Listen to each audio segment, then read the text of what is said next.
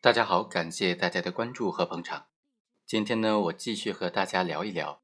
像这种通过地下钱庄来兑换货币的行为，究竟构不构成犯罪？构成什么犯罪呢？全国人大常委会关于惩治骗购外汇、逃汇和非法买卖外汇犯罪的决定当中啊，就明确的规定，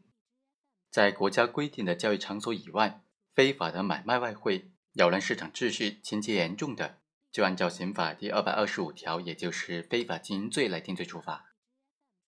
对于地下钱庄非法买卖外汇的行为呢，按照非法经营罪来定罪处罚是不存在争议的。有争议的就是通过地下钱庄来兑换货币的这种行为，究竟该不该以非法经营罪来定罪处罚呢？争议的焦点就在于说非法买卖外汇该怎么理解的问题。在前面的节目当中，我和大家分析到说，非法经营罪它必须首先是一种经营行为。经营行为呢，在本质上就是一种以盈利为目的的交易行为，也就是通过这种行为本身来获得经济利益。地下钱庄就是通过非法买卖外汇行为本身来谋取非法利益的一种典型的非法经营行为。但是呢，通过地下钱庄将外汇兑换成人民币或者人民币兑换成外币的这种兑换行为啊，它一般情况之下都只是一种单纯的非法的兑换货币的行为。兑换人并没有通过兑换货币的行为本身获得经济利益，这种行为本质上呢，并不是一种经营行为，所以也就不具备构成非法经营罪的前提条件。另外，以盈利为目的的买卖行为呢，它必须是一种经营行为，不以盈利为目的，无论是个人合法使用还是非法使用，基于这个目的来买卖外汇的这种行为啊，都不能够认定为是经营行为。因为他并不想通过买卖外汇行为本身呢获得利益来盈利。通过这些分析，我们可以发现，像这种通过地下钱庄来兑换货币的行为呢，它不能够认定为是非法经营行为，不具备构成非法经营罪的前提条件。所以呢，在司法实践当中，就有一种观点就认为，既然通过地下钱庄兑换货币的行为本身不构成非法经营罪，但是。由于它对于这种黑市的交易起到推波助澜的作用，是黑市交易地下钱庄存在的必不可少的一个因素，所以呢，像这种通过地下钱庄兑换货币的行为，应当和地下钱庄的经营者来承担共同的责任，构成共同犯罪，构成非法经营罪的共同犯罪。这种观点究竟成不成立呢？通过这种共同犯罪的逻辑思路。将通过地下钱庄兑换货币的行为也定性为非法经营罪，这种理由在司法实践当中成不成立呢？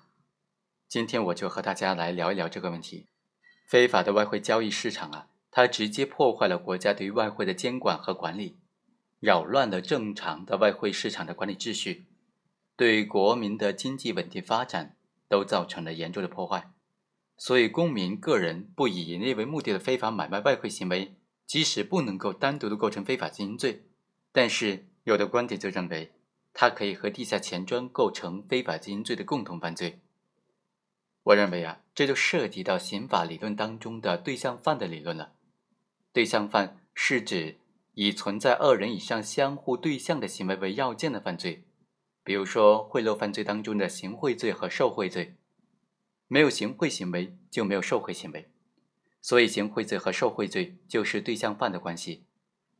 买卖类型的这种犯罪啊，一般都是对象犯的关系，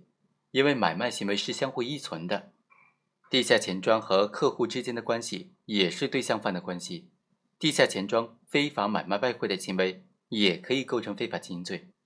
换句话说，如果适用这种对象犯的理论的话，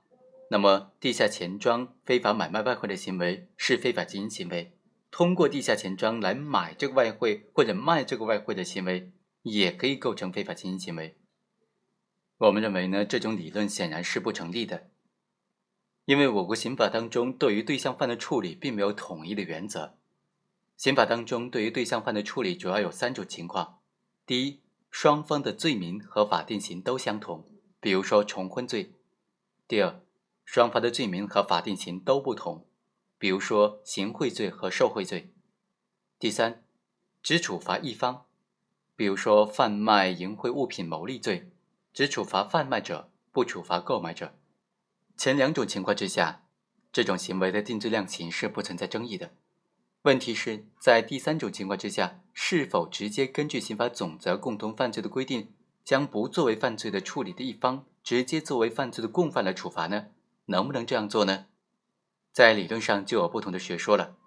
但共同的结论都会认为说，在第三种情况之下。不能够将另一方的行为作为共同犯罪的处理，司法实践也大多支持这种观点。公民个人非法的买卖外汇，虽然是外汇黑市、地下钱庄等等得以存在的重要的原因之一，但是呢，这种通过地下钱庄来兑换货币的行为，和地下钱庄的经营者的经营行为完全是有本质区别的，两者的社会危害性存在本质区别，两者的行为特征、行为模式。它的获利程度都存在本质的区别。本文作者刘东根非常感谢他对这个问题的深入分析。我们下期再会。